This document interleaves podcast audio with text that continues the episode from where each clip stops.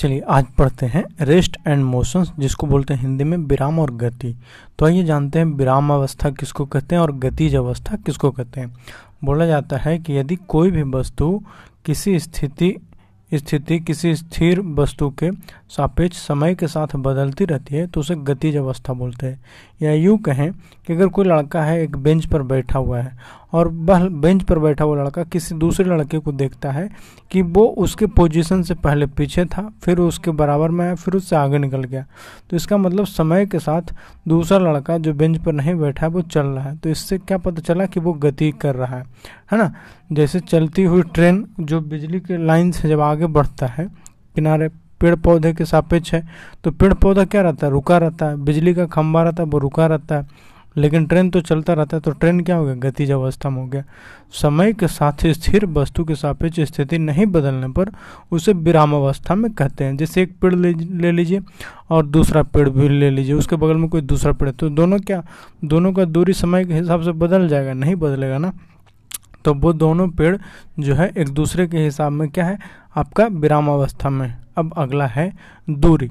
दूरी किसको कहते हैं? तो बोला जाता है कि वस्तु द्वारा किसी समय अंतराल में तय किए गए मार्ग की संपूर्ण लंबाई को ही दूरी कहते हैं। दूरी जो है, वो एक अधिस राशि है। कैसा है? अधिस राशि। और दूरी कभी भी हमेशा जब भी होता है तो धनात्मक होता है, ऋणात्मक नहीं होता है दूरी। जैसे देखिए, अगर बोल देंगे कि आपके घर से आपका स्कूल है जो चार किलोमीटर है तो कभी भी आप बोलते हैं कि माइनस चार किलोमीटर है, आपके स्कूल से आपका, आपके घर से आपका कोचिंग है जो आपका छः किलोमीटर की दूरी पे तो कभी आप माइनस में बोलते हैं, नहीं ना। तो इसका मतलब क्या हुआ? दूरी जो है हमेशा धनात्मक होता है। दूसरा है आपका व्यस्थापन व्यस्थापन को अंग्रेज़ी में डिस्प्लेसमेंट बोलते हैं। तो बोला जाता है, वस्तु की अंतिम स्थिति तथा प्रारंभिक स्थिति के बीच की न्यूनतम दूरी को विस्थापन कहते हैं। क्या हो गया? कि वस्तु की अंतिम स्थिति तथा प्रारंभिक स्थिति के बीच की न्यूनतम दूरी को विस्थापन कहते हैं। विस्थापन एक सदिश राशि है। इसमें परिणाम एवं दिशा दोनों होता है। विस्थापन में क्या होता है? परिणाम एवं दिशा दोनों होता है। विस्थापन का मान जो है, वो धनात्मक, ऋणात्मक या शून्य कुछ भी हो सकता है। तो क्या बोल दिए व्यस्थापन का जो मान है धनात्मक, ऋणात्मक या शून्य, कुछ भी हो सकता है। अगला है चाल। चाल को क्या बोलते हैं? स्पीड बोलते हैं। जैसे कोई वस्तु इकाई समय में जितनी दूरी तय करती है, उसे उसकी चाल कहते हैं। और चाल क्या है? आपका अधिस राशि चाल क्या है? अधिस राशि चाल का जो एस आई मात्रक है, वो क्या होता है? मीट, मीटर प्रति सेकंड होता है। मीटर प्रति सेकंड होता है चाल का एस आई मात्रक और चाल जो है एक अधिस राशि है। और चाल क्या बोल दिया कि किसी इकाई समय में जितना दूरी तय किया जाता है, वो चाल होता है। जैसे देखिए, एक मोटरसाइकिल वाला है तो उसका चाल 40 किलोमीटर प्रति घंटा इसका मतलब वो एक घंटा में 40 किलोमीटर तय करेगा। दूसरा एक उससे तेज चलने वाला मोटरसाइकिल है, जिसका सत्तर किलोमीटर प्रति घंटा स्पीड है। मतलब वो एक घंटा में सत्तर किलोमीटर तो उसका वो क्या हो गया? चाल हो गया। अगला होता है बेग। बेग को इंग्लिश में बोलते हैं वेलोसिटी। क्या होता है? कोई वस्तु इकाई समय में किसी निश्चित दिशा में जितनी दूरी तय करती है या जितनी व्यवस्थापित होती है, उसे उस वस्तु का बेग कहते हैं। बेग जो है एक सदिश राशि है और बेग का भी ऐसा ही मात्रक जो होता है, वह मीटर प्रति सेकेंड होता है और बेग जो है, वह धनात्मक भी हो सकता है, ऋणात्मक भी हो सकता है और शून्य भी हो सकता है। बेग का बेग धनात्मक कब होगा?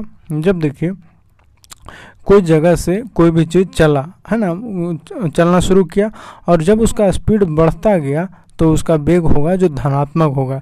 लेकिन एक समय पर जाकर उसका जो स्पीड है, वो धीरे धीरे घटने लगा। जैसे एक मोटरसाइकिल है, वो जा रहा है अभी। तो अभी 10 किलोमीटर प्रति घंटा है, फिर 20 किलोमीटर प्रति घंटा हो गया, फिर 30 किलोमीटर, फिर 50 हो फिर 100 किलोमीटर प्रति घंटा हुआ।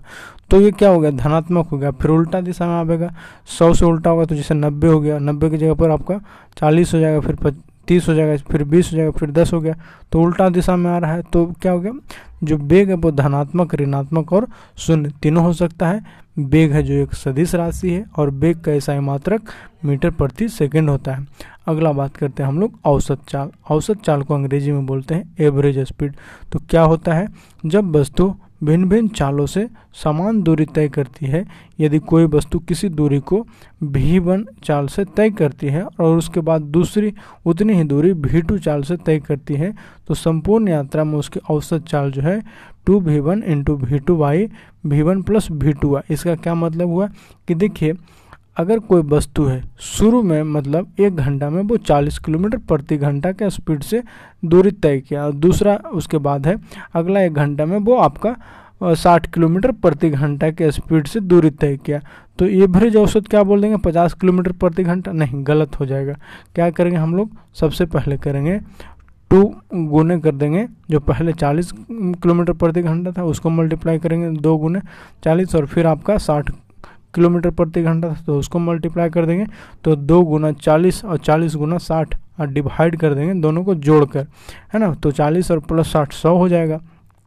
तो ऊपर में कितना हो जाएगा? छः सौ चौबीस चौबीस गुना अड़तालीस, चार सौ अस्सी किलोमीटर हो जाएगा, है ना? और नीचे में देखिए डिवाइड हो जाएगा तो आपका आ जाएगा अड़तालीस किलोमीटर प्रति घंटा। तो मतलब कि एक कार जो था, पहला एक घंटा में आपका 40 किलोमीटर प्रति घंटा का स्पीड से दूरी तय किया और दूसरा एक घंटा में आपका 60 किलोमीटर प्रति घंटा का स्पीड से दूरी तय किया। तो उसका औसत चार पचास किलोमीटर प्रति घंटा होकर क्या हो गया? आपका 48 किलोमीटर प्रति घंटा हो गया। तो इस तरीका से हम लोग निकालेंगे। फार्मूला समझ में आ गया होगा। आगे बढ़ते हैं। जब वस्तु भिन्न भिन्न चालों से समान समय तय, समान समय तक चलती है। यदि यात्रा के पहले आधे घंटे में समय में कार की चाल है जो भी वन है, तथा यात्रा के दूसरे आधे घंटे में कार की चाल है जो भी टू हो तो संपूर्ण यात्रा में जो औसत चाल है, वह V one plus V two by two हो जाता है ना? जब देखिए, जब बोला कि जब वस्तु भिन्न भिन्न चालों से समान समय तक तय करती है ना? तो उस तरीके के लिए इसका फॉर्मूला यूज़ करेंगे। अगला है आपका त्वरण। त्वरण किसको बोलते हैं? त्वरण को इंग्लिश में एक्सेलरेशन बोलते हैं। किसी वस्तु के वेग परिवर्तन के दर को उस वस्तु का त्वरण कहते हैं। किसी वस्तु के वेग परिवर्तन के दर को क्या कहते हैं? उस वस्तु का त्वरण कहते हैं। त्वरण को प्रायः ये सूचित करते हैं। किससे? छोटी ए से सूचित सूचित करते हैं। अंग्रेज़ी अक्षर का जो छोटी ए अक्षर होता है, उसे सूचित करते हैं हम लोग एक्सेलरेशन या त्वरण को। त्वरण का जो एस आई मात्रक होता है, वह होता है मीटर प्रति वर्ग सेकंड। क्या होता है? मीटर प्रति वर्ग सेकंड। दूसरे टर्म में इसको क्या बोलते हैं? मीटर पर सेकंड स्क्वायर, है ना? यदि वस्तु के वेग में बराबर समय अंतरालों में बराबर परिवर्तन हो रहा है तो उसका त्वरण एक समान कहलाता है। यदि वस्तु के वेग का परिमाण समय के साथ साथ बढ़ रहा है तो वस्तु का त्वरण धनात्मक होगा। यदि वेग का परिमाण घट रहा है तो त्वरण ऋणात्मक होता है। तब इसे मंदन कहते हैं या रिटार्डेशन कहते हैं। तो देखिए एक होता है, त्वरण जो है एक्सेलरेशन होता है। तब जो धनात्मक त्वरण होता है, उसको हम लोग बोलते हैं एक्सेलरेशन और जो ऋणात्मक त्वरण होता है, उसको बोलते हैं रिटार्डेशन या डी एक्सेलरेशन या मंदन बोलते हैं। आपको समझाते हैं, देखिए, कि देखिए, जैसे एक कार है, कार पहले घंटा में 40 किलोमीटर प्रति घंटा के स्पीड से चल रहा था। दूसरा घंटा में वो 50 किलोमीटर प्रति घंटा के स्पीड से चला। तीसरा घंटा में वो 60 किलोमीटर प्रति घंटा के स्पीड से चला। मतलब कि देखिए, पहला घंटा में 40 किलोमीटर, दूसरा में 50 तीसरा में 60 मतलब हर घंटे के बाद उसका स्पीड कितना किलोमीटर बढ़ गया? 10 किलोमीटर बढ़ गया। तो 10 किलोमीटर बढ़ गया तो उसका एक्सेलरेशन जो है वो क्या हो गया? समान हो गया। और ये एक्सेलरेशन धनात्मक हुआ। अब देखिए क्या हुआ? साठ किलोमीटर के बाद वापस से अगला घंटा में उस कार का स्पीड है जो पचास किलोमीटर हो गया, अब पचास के बाद चालीस हो गया तो क्या हो गया? अब दस दस किलोमीटर प्रति घंटा, क्या हो गया? कमी आ गया ना तो इसी को बोलेंगे रिटार्डेशन या हम लोग बोलते हैं मंदन। तो रिटार्डेशन कब होता है? जैसे मोटरसाइकिल चला रहे हैं तो जब हमको गाड़ी चलाना शुरू करते हैं तो उस समय एक्सेलरेशन देते हैं। लेकिन जब रोकना शुरू रहता है तो हम लोग गाड़ी को क्या करते हैं? रिटार्डेशन करते हैं, रोकते हैं मंदन करते हैं, तभी तो रुकेगा। तो देखिए, एक समान त्वरित गति के लिए गैलीलियो का जो समीकरण है, चार इसमें फॉर्मूला है, बहुत महत्वपूर्ण है। बोला जाता है, जब प्रारंभिक वेग दिया रहे और आपका प्रारंभिक वेग जो है वो u होगा और त्वरण जो है वो a होगा और वस्तु का द्वारा तय की गई दूरी जो है उसको एस से दिखाएँगे और टाइम जो है वो टी होगा और अंतिम वेग होगा भी ये पाँच अक्षर को आप अच्छे से समझिए।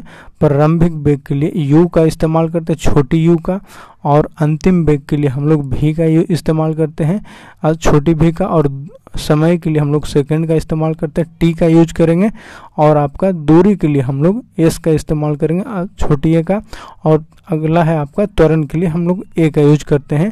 तो गैलीलियो का जो चार समीकरण है, वो पहला समीकरण है V is equal to U plus A T मतलब बोल दिया कि अगर हमारे पास V is equal to U plus A T का मतलब क्या हो गया कि जब हमको निकालना है अंतिम वेग निकालना है। तो अंतिम वेग तब निकलेगा जब हमको प्रारंभिक वेग पता है। तो प्रारंभिक वेग, जोड़, त्वरण और गुणे समय कर देंगे तो हमको अंतिम वेग निकल जाएगा। दूसरा फॉर्मूला है कि जब हमको दूरी निकालना है तो एस दूसरा formula S equal to U T plus half A T square है। तो एस के लिए क्या बोले? एस बोल दिए हम लोग दूरी के लिए, है ना?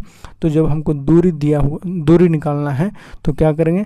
शुरुआती वेग गुना समय जोड़ हाफ़ वन बाई टू गुने त्वरण और गुने समय का स्क्वायर। तीसरा फॉर्मूला है हमारे पास कि अं, अंतिम वेग का स्क्वायर बराबर होता है शुरुआती वेग का स्क्वायर जोड़ दो गुना त्वरण गुना आपका दूरी है ना? या फिर दूसरे टर्म में इसको बोलेंगे तीसरा formula V square is equal to U square plus two A two A S और चौथा फॉर्मूला होता है S N equal to U plus half A into two N minus one जहाँ एस एन क्या होता है? वस्तु द्वारा एनवे सेकंड में तय की गई दूरी। अब देखिए विस्थापन और समय का ग्राफ है। कुछ ग्राफ दिया गया है जो गति से संबंधित है ना?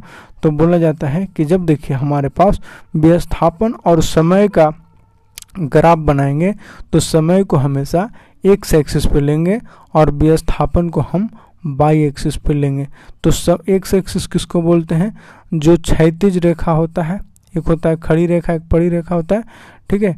एक क्षैतिज रेखा तो होता है तो आपका जो हॉरिजॉन्टल लाइन होता है, उसको बोलते हैं हम लोग आपका पड़ी रेखा, और उसी पर एक्स एक्सिस को बनाते हैं, और एक्स एक्सिस पे समय को लेंगे, और ऊपर होता है जो वर्टिकल लाइन होता है है ना, जिसको खड़ी रेखा बोलते हैं और वर्टिकल लाइंस पे हम लोग आपका बाई एक्सिस को बनाते हैं और बाई एक्सिस पे विस्थापन को लेंगे। ठीक, और इसके द्वारा ग्राफ बनाएँगे। अगला ग्राफ होता है वेग और समय का, है ना? तो ये सभी है। उसके बाद देखिए, ग्राफ के बाद जो सबसे महत्वपूर्ण है, वृत्त गति है। अभी तक हम लोग देख लिए कि गति जो होता है ना? अब यहाँ पे वृत्त गति किसको बोलते हैं? तो जब कोई वस्तु किसी वृत्ताकार पथ पर या वृत्ताकार मार्ग पर गति करता है तो उसकी गति को हम लोग वृत्तीय गति कहते हैं। यदि वह एक समान चाल से गति करता है तो उसकी गति को समरूप या एक समान वृत्तीय गति यूनिफॉर्म सर्कुलर मोशन कहते हैं। एक समान वृत्तीय गति त्वरित होती है क्योंकि वृत्त के प्रत्येक बिंदु पर वेग की दिशा बदल जाती है। क्या होता है कि देखिए एक समान वृत्तीय गति क्या होता है? क्योंकि बिंदु के प्रत्येक बिंदु पर वेग की दिशा बदल जाती है। देखिए सर्कुलर पा, पाथ है फ़ील्ड देखते हैं कुछ कुछ बहुत गोल होता है। तो आप चल रहे हैं तो आप हर पोजीशन पर सीधा नहीं चल सकते क्योंकि वो गोल है तो आपको हर अगला पॉइंट पर मुड़ना पड़ता है थोड़ा थोड़ा है ना? तो वैसा गति जिस वैसा गति जब कोई भी वस्तु मतलब एक ही समान गति से एक रा, एक रेखीय गति नहीं करता है, या दूसरे शब्दों में कहें तो प्रत्येक बिंदु पर वेग की दिशा बदल जाती है, उसको वृत्तीय गति कहते हैं। अगला है आपका कोणीय वेग। कोणीय वेग किसको बोलते हैं? तो वृत्ताकार मार्ग पर गतिशील कण को वृत्त केंद्र से मिलाने वाली रेखा एक सेकंड में जितने कोण घूम जाती है, उसे उस कण का कोणीय वेग कहते हैं। मतलब अगर कोई आदमी है, एक वृत्ताकार पथ पर दौड़ रहा है और एक सेकंड में जितना वो दौड़ा, उसको अगर हम लोग उस वृत्त के सेंटर पर सजा के वो आर्क का जब मिला देंगे दोनों साइड से तो वो जो कोण बनेगा, वो एंगुलर वेलोसिटी कहलाएगा।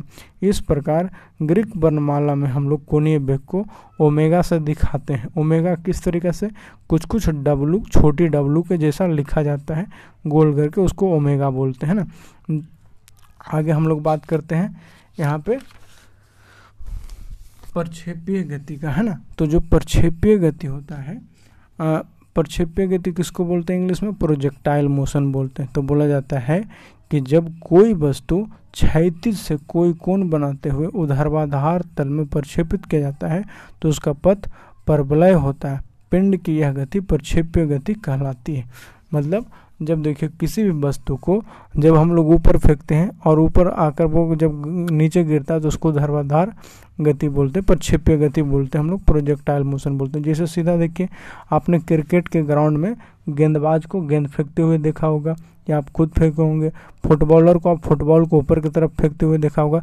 तो ये सभी जो है वो वृत्त पथ बनाता है, आधा वृत्तीय पथ बनाता है। तो इसी को हम लोग क्या बोलते हैं आपका इसको बोलते हैं हम लोग प्रोजेक्टाइल मोशन बोलते हैं, ठीक है? उसके बाद अगला ओडियन काल, जिसको इंग्लिश में बोलते हैं टाइम ऑफ़ फ़्लाइट तो बोला जाता है पिंड को फेंकने तथा वापस पृथ्वी पर गिरने के बीच समय को ओडियन काल कहते हैं। जैसे देखिए, एक फुटबॉलर है, जो कहीं पर फुटबॉल ग्राउंड में पड़ा है, वहाँ पर उठाकर पैर से मार दिया। और जहाँ पर वो जाकर गिरेगा गेंद तो जहाँ से पैर से मारा और जहाँ पर गिरेगा तो दोनों के बीच में कुछ देर तक वो गेंद हवा में रहा। तो जितने देर वो हवा में रहा, उस समय को हम लोग क्या बोलते हैं टाइम ऑफ़ फ़्लाइट या ओडियन काल बोलते हैं। तो यहाँ पर फॉर्मूला होता है ओडियन काल के लिए T is equal to two into U into sine theta by G small G होता है। T is equal to two into U into sine theta by small G होता है। जहाँ यू क्या होता है? प्रारंभिक वेग होता है और थीटा क्या होता है? जो प्रोजेक्टाइल एंगल होता है ना, जिस पर किसी बिन अगला बोलता है कि जिस पर किसी पिंड को क्षति से थीटा कोण पर प्रक्षेपित किया जाता है। अगला है इसमें प्रक्षेप की महत्तम ऊंचाई। जैसे देखिए फुटबॉल से मारा तो वो तो हवा में मार रहा है, लेकिन वो ज़मीन पर से ही मारा ना फुटबॉलर गेंद को। और आकर भी गिरा ज़मीन पर, लेकिन कोई ऐसा समय होगा जब जो फुटबॉल है वो सबसे ऊंचाई पर होगा, है ना? तो उस में, उसको हम लोग क्या बोलते हैं? प्रक्षेप की महत्तम ऊंचाई या इंग्लिश में बोलते हैं मैक्सिमम हाइट ऑफ़ प्रोजेक्टाइल। और उसको हम लोग स्मॉल एज से दिखाते हैं। तो इसके लिए फॉर्मूला होता है महत्तम ऊंचाई के लिए कि U square into sine square theta by two G है ना? अगला है आपका परास। परास। परास को क्या बोल रहे थे? रेंज भी बोल रहे थे ना? पिंड अपने उड्डयन काल में जितनी क्षैतिज दूरी तय करता है, उसे परास कहते हैं। क्या बोल दिए? कोई भी जो पिंड है, अपनी क्षैतिज दूरी जितना, जैसे हम लोग गेंद फेंके, और या एक फुटबॉलर जैसे क्रिकेट का है, मैदान से है तो बीच ग्राउंड से अगर छक्का लगाएगा चौका लगाएगा तो बॉल कहीं ना कहीं जाकर रुकेगा। तो सीधा समझ जाइए कि जहाँ से बैट्समैन ने गेंद को छक्का मारा या चौका मारा, और वहाँ से जो गेंद बाउंड्री लाइन के किनारे जाकर जहाँ पे भी रुकेगा तो उसके बीच का दूरी और बैट्समैन का जो दूरी होगा, उसी को हम लोग क्या बोलते हैं? रेंज बोलते हैं या प्रास बोलते हैं? क्योंकि ये हॉरिजेंटल होगा, क्षैतिज होगा, है ना? तो परास का जो फॉर्मूला होता है परास के लिए इंग्लिश में आर यूज़ करते हैं। तो आर इज़ इक्वल टू या परास इज़ इक्वल टू होता है यू का square sine two theta by G होता है है ना? या फिर फिर समझिए, ये परास इज़ इक्वल टू होता है यू का स्क्वायर साइन टू थीटा बटा में होता है जी होता है। जहाँ पर अगर थीटा इक्वल टू पैंतालीस डिग्री है तो आर मैक्सिमम होगा U square sine 90 degree by G is equal to U square G है ना? तो बोला जाता है कि परास जो है या फिर क्षैतिज दूरी है, वो सबसे ज़्यादा कब होगा? तो जब थीटा का वैल्यू 45 डिग्री होगा और 45 डिग्री होगा तो आर इज़ इक्वल टू होता है यू स्क्वायर बटम में जी होता है। क्या होता है? जब थीटा का वैल्यू 45 डिग्री होता है तो यू स्क्वायर बाई जी होता है। उसके बाद देखिए प्रक्षेप्य कोण थीटा एवं 90 डिग्री माइनस थीटा दोनों के लिए क्षैतिज परास का मान समान होगा। अर्थात इन दोनों मानों के लिए आर इज़ इक्वल टू होता है U square sine two theta by G अब हम लोग आगे बढ़ते हैं। आगे है आपका, न्यूटन के गति का नियम। न्यूटन के गति का नियम के बारे में हम लोग नेक्स्ट एपिसोड में सुनेंगे। Thank you so much.